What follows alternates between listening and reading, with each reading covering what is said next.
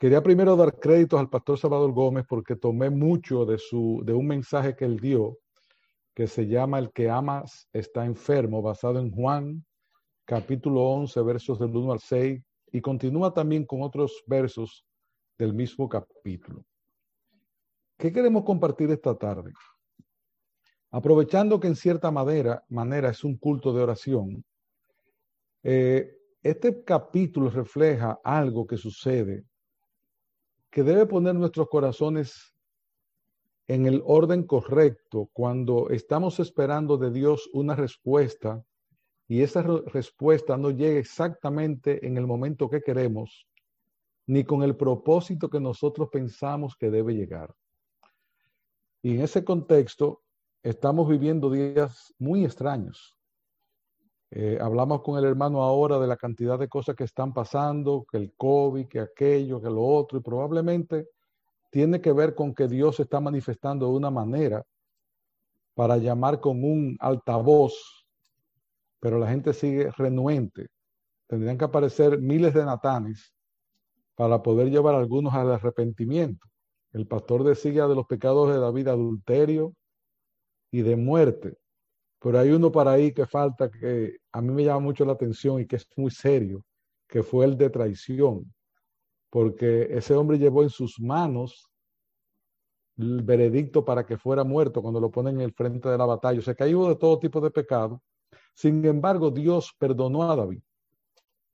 Y aunque ese no es el tema, eh, quería hacer el comentario porque ese salmo me llama la atención en ese contexto, como un hombre con tanto pecado como David fue tan perdonado. Eso significa que la misericordia de Dios es amplia y que la misericordia de Dios no tiene límites. Y así como la tuvo con David, tenerla con nosotros.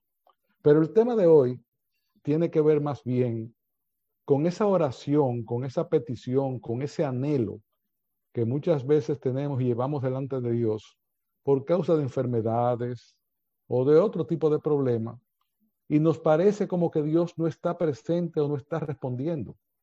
Y vamos a ver por qué muchas veces Dios responde en determinado momento, porque el propósito de toda oración contestada es la gloria de Dios y no necesariamente el alivio de una situación que tengamos nosotros en un sentido u otro. Aquí se trata de un hermano enfermo pero vamos a ver cuáles fueron los planes de Dios con este hombre enfermo, un hombre que él amaba. Vamos a Juan capítulo 11, 11, perdón, versos 1 al 6. Y estaba enfermo cierto hombre llamado Lázaro, de Betania, la aldea de María y su hermana Marta. María, cuyo hermano Lázaro estaba enfermo fue la que ungió al Señor con perfume y le secó los pies con sus cabellos.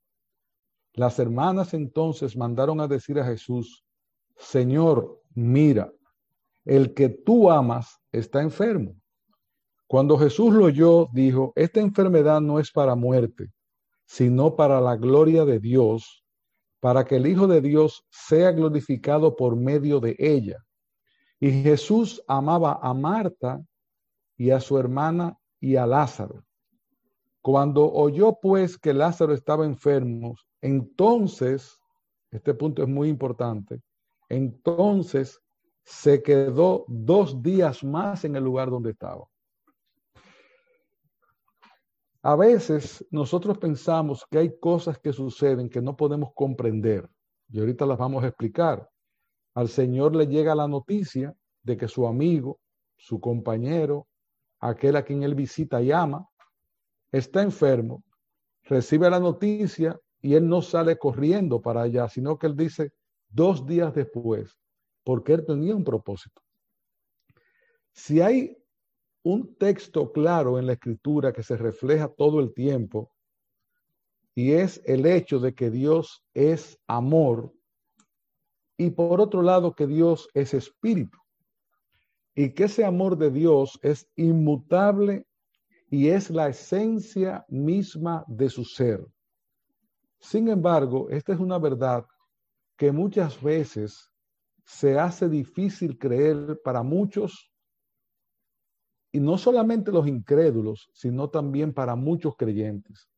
Porque uno se pregunta si Dios es amor, si Dios es poderoso, si Dios lo puede controlar todo, ¿por qué entonces hay enfermedad, hay mal? Sobre todo, como plantea el salmista en el Salmo 73, cuando él dice, casi resbalaron mis pies, porque yo vi que a los impíos muchas cosas le, prosperaban en cuanto a mí, mira la aflicción que tengo. Y ese es un pensamiento que muchas veces viene a nosotros como pueblo de Dios. Pensamos que Dios no está mirando o pensamos que Dios está callado, pero Dios no está callado y Él sí está mirando y sí, Él está obrando porque dice la palabra que Él es amor y que Él cuida su creación y cuida de una forma especial a sus hijos como a la niña de sus ojos. Sin embargo, ¿cómo podemos nosotros conciliar el amor de Dios con el sufrimiento de los hombres? Y, aquí se presenta una especie de paradoja.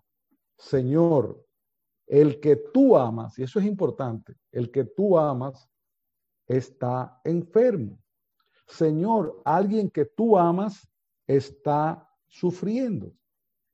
Y esa observación lo hacen Marta y María en medio de la situación de Lázaro y una enfermedad que era en cierta forma terminal, era una enfermedad importante, era una enfermedad seria. En ese texto lo primero que vamos a ver es el problema reconocido. ¿Cuál es el problema reconocido? Que hay una paradoja, hay algo no, no entendible, y es que un hombre al que Dios ama esté tan enfermo, un amigo de Dios. Si el versículo o el texto dijera, Señor, aquel que ha pecado, aquel que te odia, aquel que es tu enemigo está enfermo, no hubiera ninguna paradoja, no hubiera ningún problema porque desde el punto de vista nuestro es lo que debe suceder. Tú no amas a Dios, pues tú estás pagando la justa consecuencia de tu desvarío. Pero en este caso dice, no, es el que está enfermo, el que tú amas. No es aquel contra quien tú estás enojado, sino tu amigo, alguien cercano a ti. Y en ese contexto, muchas personas han tratado de escapar de la tensión que provoca esta paradoja de tres maneras diferentes. Primero, hay algunos que deciden ignorar el sufrimiento, no mirar hacia el lugar donde está el sufrimiento, tratan de vivir su vida sin que les afecte mucho lo que les rodea, pero eso no elimina el sufrimiento, porque el sufrimiento es una realidad en la vida de muchos, de la mayoría o de casi todos. Otros tratan de escapar de la paradoja ofreciendo al pueblo de Dios el no admitir que la tristeza y el dolor pueden ser permitidos por Dios. Y ahí están aquellos que no entienden que hay un propósito en que Dios permite el sufrimiento de sus hijos porque Él quiere con ellos un bien mayor. Son aquellos que no aceptan que un hijo de Dios tenga dificultades. Y dicen, eso no puede venir de Dios porque un hijo de Dios no debe tener dificultades y eso es contra la escritura. Porque si nosotros vemos en toda la palabra, vemos como grandes hombres de Dios muy fieles tuvieron grandes sufrimientos. En tercer lugar, hay otros que niegan y dudan del amor de Dios. Estos dicen que Dios no nos ama, que definitivamente Dios está indiferente a lo que está pasando, que Dios no es ni amor ni es bueno. Y hay ateos en ese contexto que dicen, ¿cómo puede existir un Dios cuando hay tanto sufrimiento en el mundo? La parte que no ven es que ese sufrimiento es provocado por el pecado que el mismo mundo tiene y lo que Dios ha hecho es, en su Hijo amado, tratar de salvar la condenación que les tocaba a todos y que ese sufrimiento viene producto de la maldad humana, pero ellos no lo ven así, lo ven desde el punto de vista de Dios. ¿Por qué Dios permite eso? En ese contexto hay cristianos que tal vez no dicen con su boca esto, pero hay momentos en que se duda, en que uno tiene que orar al Señor y decir, Señor, hazme entender, ayuda mi fe, ayuda mi incredulidad. ¿Por qué una persona que te ama tanto, una persona tan fiel, puede estar tan enfermo? Porque el sufrimiento acontece a todos y en ese contexto es algo que aún los mismos apóstoles en un momento dado cuando estaban en la barca le dicen, Señor, no tienes cuidado de nosotros, sálvanos que perecemos. Ellos habían visto el cuidado que el Señor tenía todo el tiempo, pero en ese momento dudan de que el Señor esté atento, que hay una situación peligrosa y que Él está ahí y porque Él está ahí está seguro. Por otro lado, estas dos hermanas no actuaron de ninguna de las formas antes expuestas. Ellas no evitaron reconocer el sufrimiento, ni evitaron entender que aún a pesar del sufrimiento de su hermano Lázaro, el Señor los seguía amando. Ellos admitieron que estaba enfermo, pero se aferraron tenazmente al amor de Dios. No hubo duda, no hubo queja. Ellas hicieron lo que un creyente se supone que debe hacer. Ellas no permitieron que este problema de Lázaro las apartara de esperar al Señor. Ellas no se quejaron contra el Señor, aun cuando no llegó a tiempo. No, ellas mantuvieron ese pensamiento de que ellos sabían que el Señor amaba a Lázaro, pero que Lázaro estaba enfermo. Ellas se enfrentaron de una forma realista esa situación, pero no perdieron en ningún momento la fe de que el Señor de alguna manera estaba en control. Sin embargo, el texto continúa y vemos en él una petición rechazada. Señor, mira que el que amas está enfermo. Esto es una declaración pero en sí misma es una petición. Por ejemplo, cuando un hijo nuestro nos dice, papá, tengo hambre, él no solamente te está informando que tiene hambre, ni tú le vas a contestar, oye, tu estómago debe estar funcionando bien, porque cuando uno no come, claro que le da hambre, te está pasando lo natural, sino que tu hijo te está diciendo, tengo hambre, porque él está esperando que cuando él escuche que él tiene hambre, tú vas a ir a buscar comida para darle. Cuando estas mujeres le mandan a decir al Señor, el que amas está enfermo, ellos no ellas no están informando solamente algo, ellas están incluyendo una petición. Nosotros queremos que tú sepas que el que tú amas está enfermo. Luego, en unos versos más adelante, en el versículo 21, las mismas hermanas declaran, Señor, si hubieses estado aquí, mi hermano no habría muerto. Ellas todavía, ya habiendo muerto Lázaro, están declarando de que el Señor tenía poder sobre la resurrección. El único tema ahí es, ¿por qué no viniste antes? Porque si tú hubieras venido antes, Él no hubiera muerto. Ellas fueron respetuosas humildes, reverentes y cuidadosas. Le llaman Señor. Marta le dijo a Jesús, si hubieras estado aquí, mi hermano no habría muerto. Aún ahora, y ahí sigue su fe, yo sé que todo lo que pidas a Dios, Dios te lo concederá.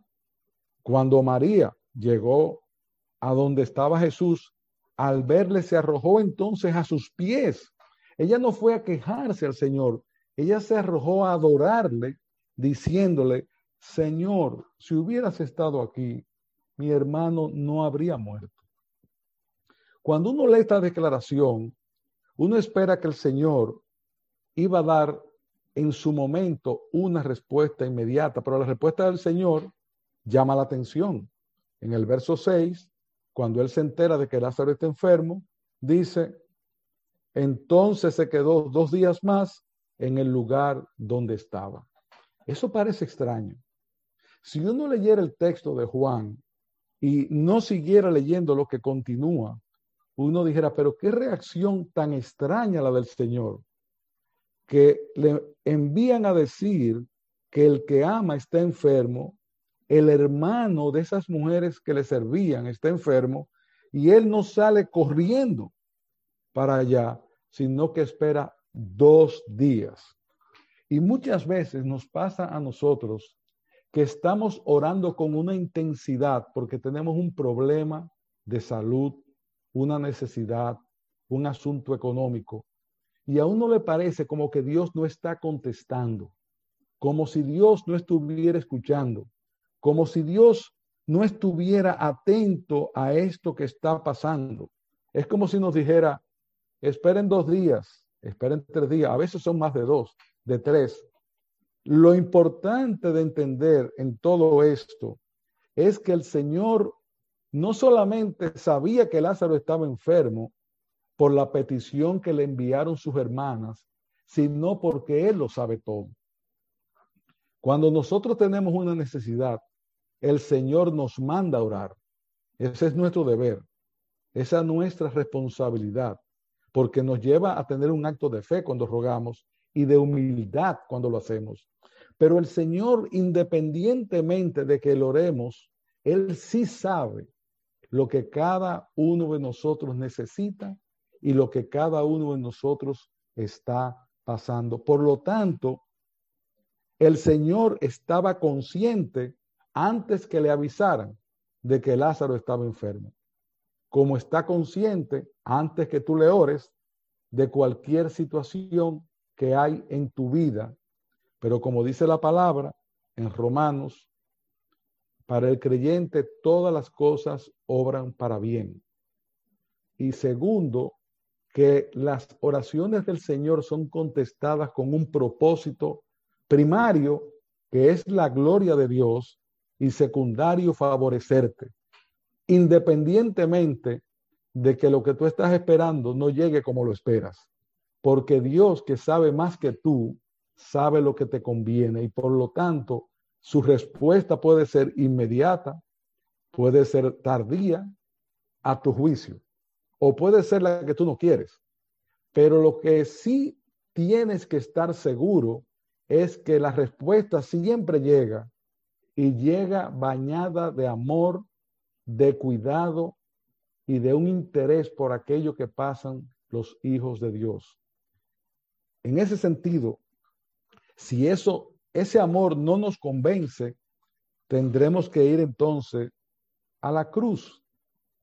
Porque si no vemos en la cruz el amor reflejado de nuestro Señor Jesucristo, que el Señor descendió y fue crucificado, que padeció todo lo que ninguno de nosotros hubiera querido padecer, si eso no es suficiente para entender que el Señor nos ama, entonces, ¿qué va a ser suficiente?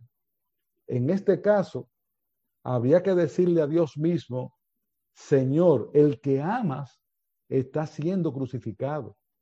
El que amas está sufriendo. El que amas está en una situación difícil. Pero ese que Dios ama dijo que no se haga mi voluntad sino la tuya porque el Señor como hijo, como hombre y como Dios tenía un propósito que cumplir y ese, era, ese propósito era glorificar al Padre y la salvación de todos nosotros. Por eso no podemos dudar por lo que nos parece a nosotros el silencio de Dios, porque Dios no está en silencio. Él promete en su palabra que Él va a estar con nosotros todos los días hasta el fin del mundo y que cualquier cosa que le pidamos, si es conforme a su propósito, será hecho. Hasta aquí, ¿qué hemos visto? Primero, un problema reconocido. Lázaro está enfermo. En segundo lugar, vemos en el versículo 6 una petición rechazada. Ahora vamos a ver como un tercer punto el propósito revelado. ¿Por qué el Señor se quedó dos días más y no fue de inmediato a ver a Lázaro? Imagínense ustedes qué hubiera pasado si el Señor hubiera hecho como con el centurión y desde el lugar donde estaba hubiera dicho la palabra a Lázaro que se levante de su cama. Eso hubiera sido un milagro extraordinario. Pero en ese caso específico, Dios tenía un propósito diferente y por lo tanto, Él no quiso sanarlo desde el lugar donde estaba en ese momento, sino que Él quería permitir que Lázaro muriera, porque Él tenía un propósito con la muerte de Lázaro. Y eso se puede aplicar a nosotros cuando nos vemos cayendo en el fondo y el fondo y otro fondo y tú dices, Señor, pero ¿hasta dónde es que voy a llegar? Ya esta enfermedad me ha golpeado una vez, dos, tres, o este problema económico, o este problema con un hijo, o este problema con cualquier otra cosa, ¿hasta dónde voy a llegar? Yo te he rogado insistentemente y yo no veo que hay un movimiento a mi favor. Ese es el caso de lo que está pasando aquí.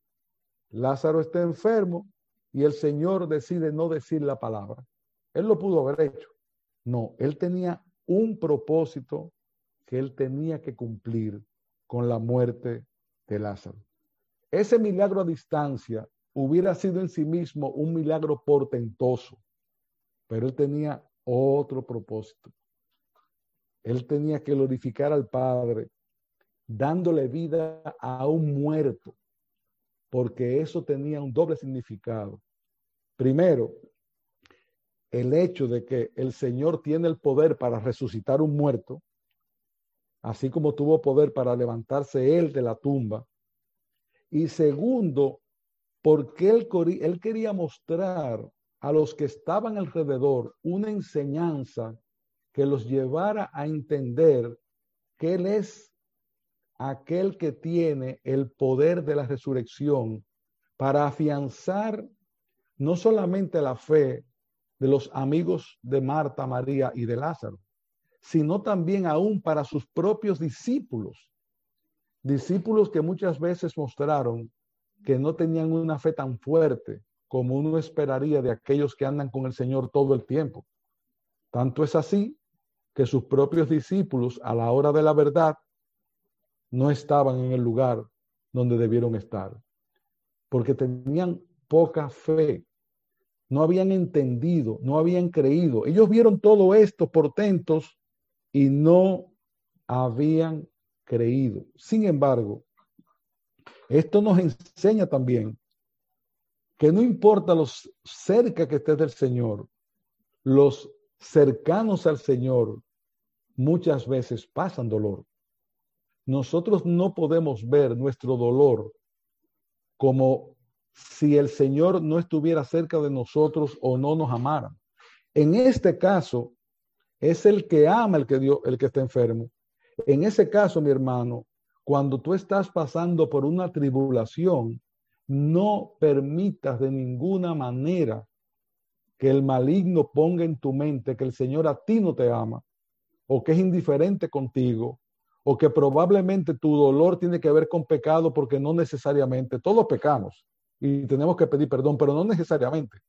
Hay hombres muy fieles y mujeres muy fieles, muy piadosas, a los cuales el Señor permite que pasen por un túnel de la aflicción, porque nuestra vida, para ser refinada, muchas veces como el oro, tiene que ser pasada por esa aflicción y el Señor la, lo permite porque Él tiene un propósito mayor de lo que tú te imaginas en la vida tuya. Nosotros hemos visto varias cosas. Hay personas que por medio de un gran sufrimiento el Señor los atrae para buscarle a Él y entregarle su vida. Hay otros creyentes que en medio de un gran sufrimiento han crecido como creyentes y han visto el poder de Dios actuar o les ha llevado a orar más, pero siempre hay un propósito que es bueno y que es justo. Cuando Jesús vio a estas mujeres llorando en el versículo 33, 35, y a los judíos que vieron con, con ella llorando también, se conmovió profundamente en el espíritu y se entristeció. Y dice el verso 35 que Jesús lloró. Jesús iba a resucitar a Lázaro, pero lo amaba tanto que lloró cuando llegó y vio que su amigo ya estaba en una tumba enterrado. En esa misma forma, el Señor se duele con nuestros dolores, con nuestras penas, con nuestros problemas. Esos son aspectos de la compasión de Dios que solo se experimentan en medio de las circunstancias.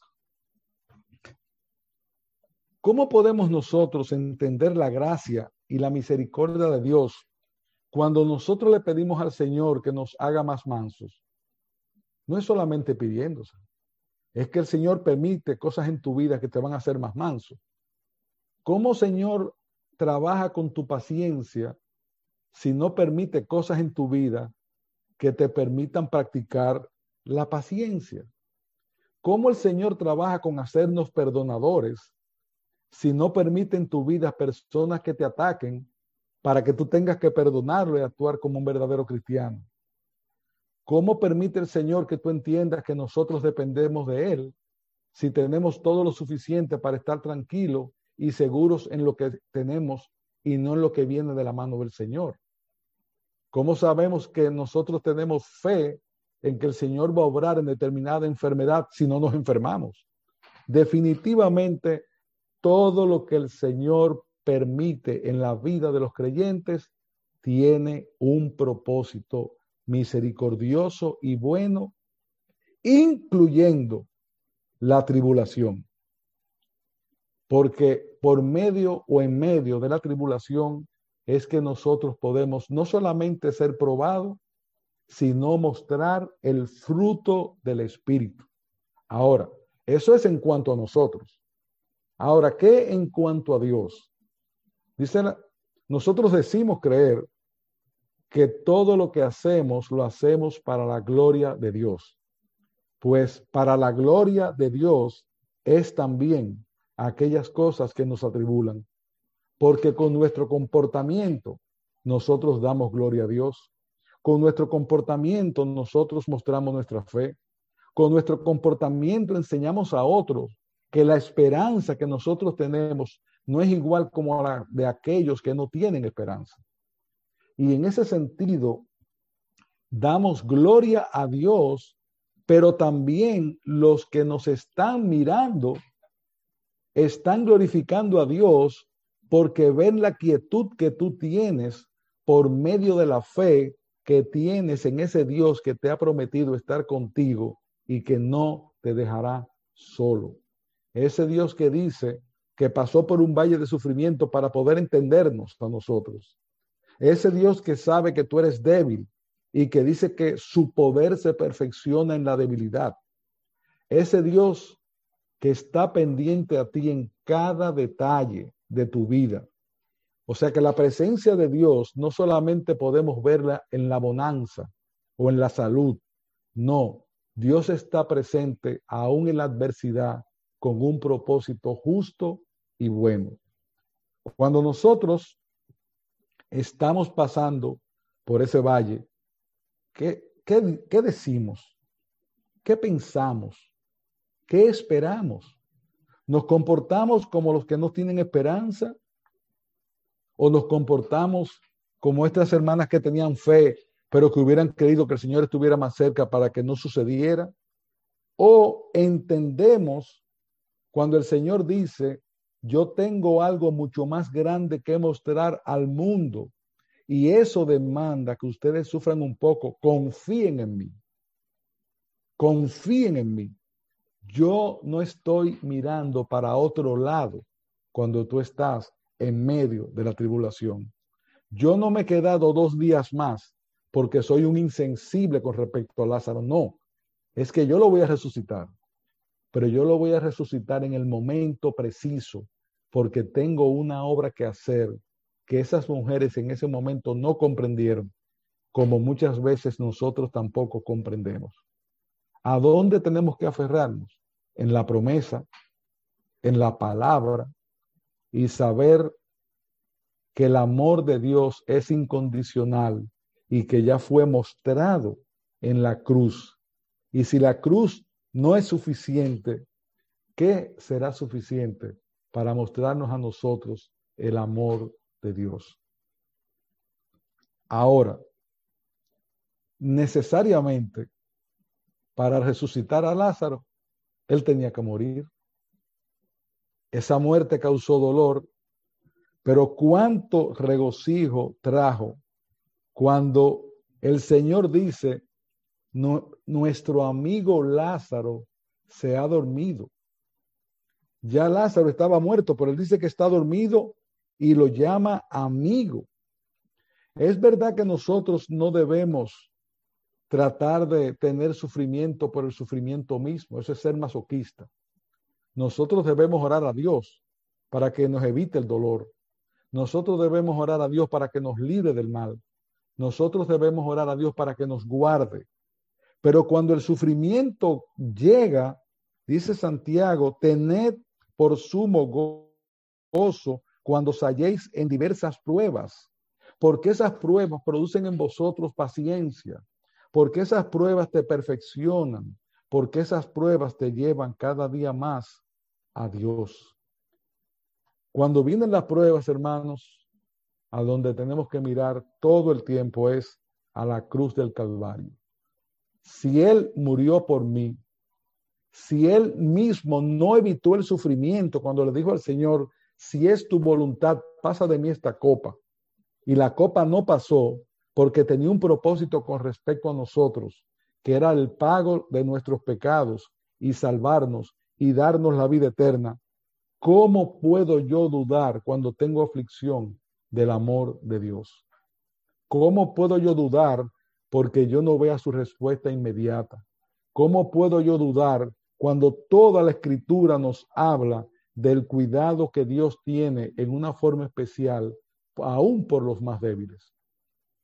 En el Antiguo Testamento y en el Nuevo, el Señor nos muestra el cuidado que Él tiene por las viudas, por los huérfanos, por los extranjeros, por los desvalidos, por aquellos que no pueden, y aún el cuidado que tiene de nosotros en medio de la enfermedad, entonces lo que debemos pedir al Señor es que nos dé fe y ojos espirituales para entender qué está detrás de esa prueba que estoy pasando, esa prueba que pasó o esa prueba que puede venir.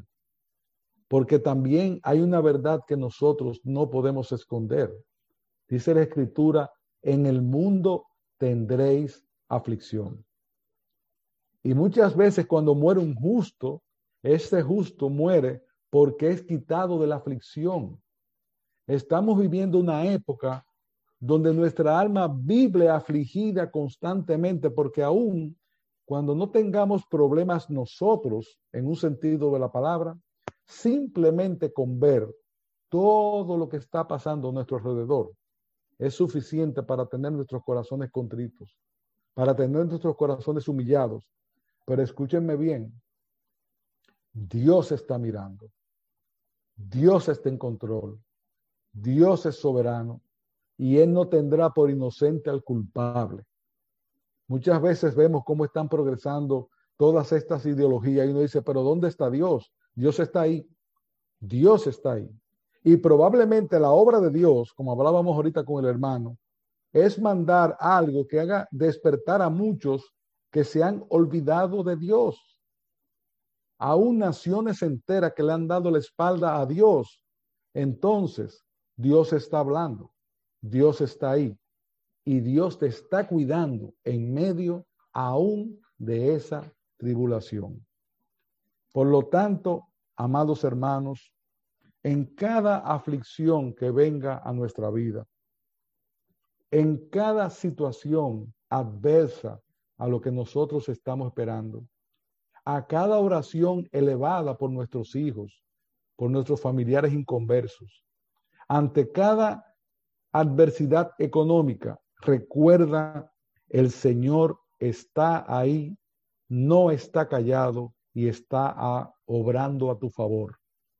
Y como hizo con Lázaro, él esperó dos días, pero él quería hacer algo mucho mayor. De la misma manera, el Señor muchas veces quiere hacer algo mayor contigo o no necesariamente contigo, sino que puede hacerlo con lo que están alrededor de ti.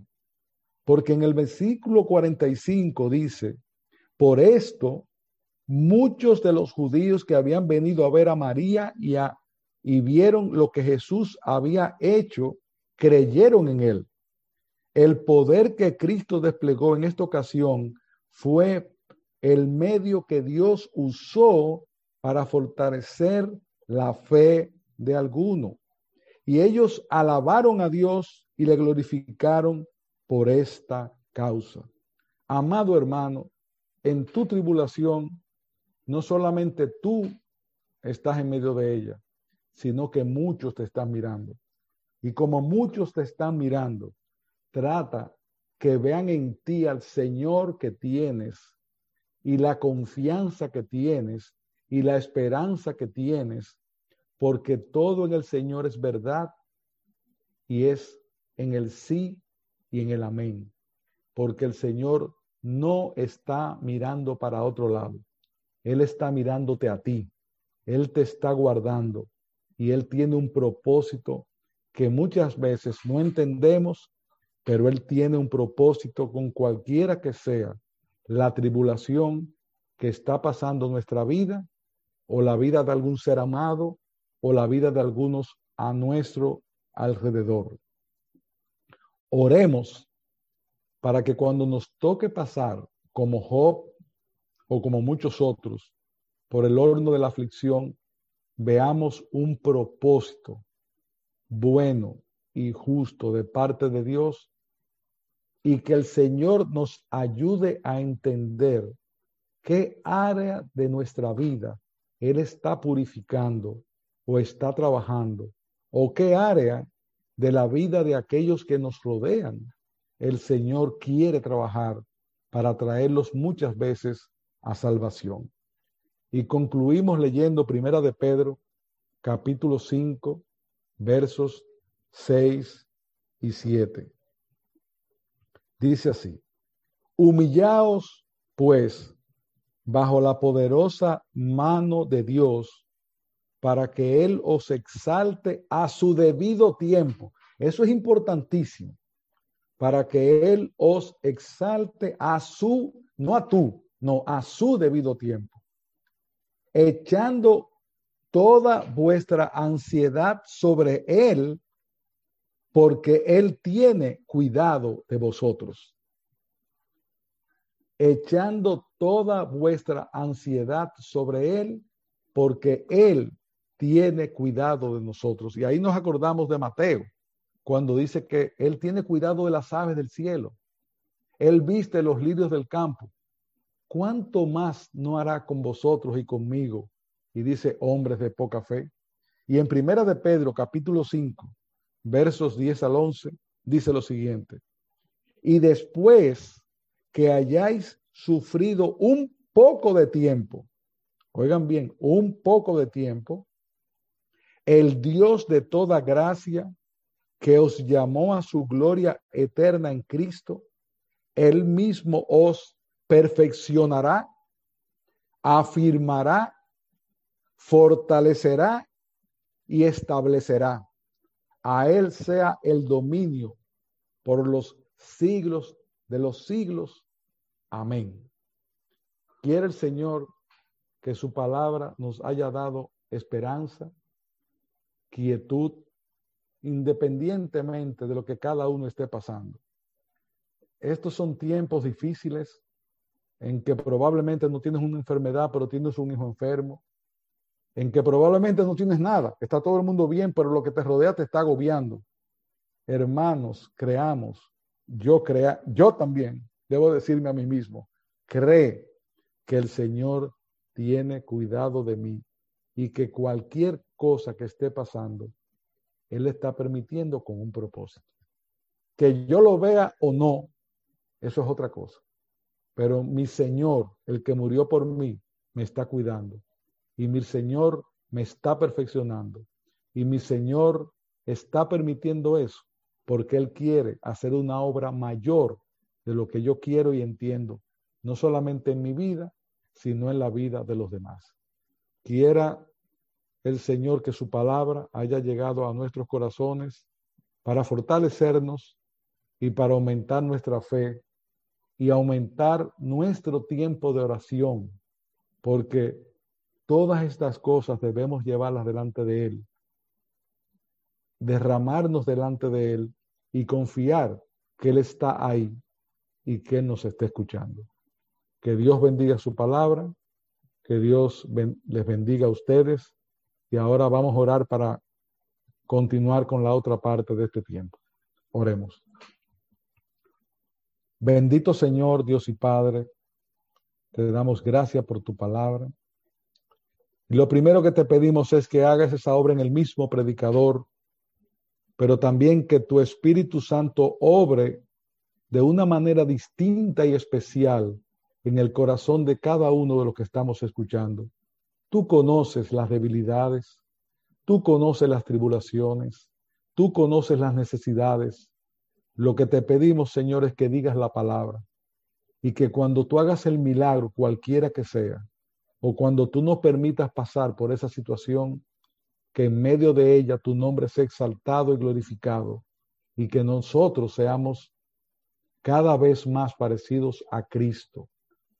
Que esa, ese horno de la tribulación sea para purificar y santificar cada día más nuestras almas. A ti te damos la gloria, te pedimos la bendición y te suplicamos que nos libres del mal. En Cristo nuestro Señor. Amén.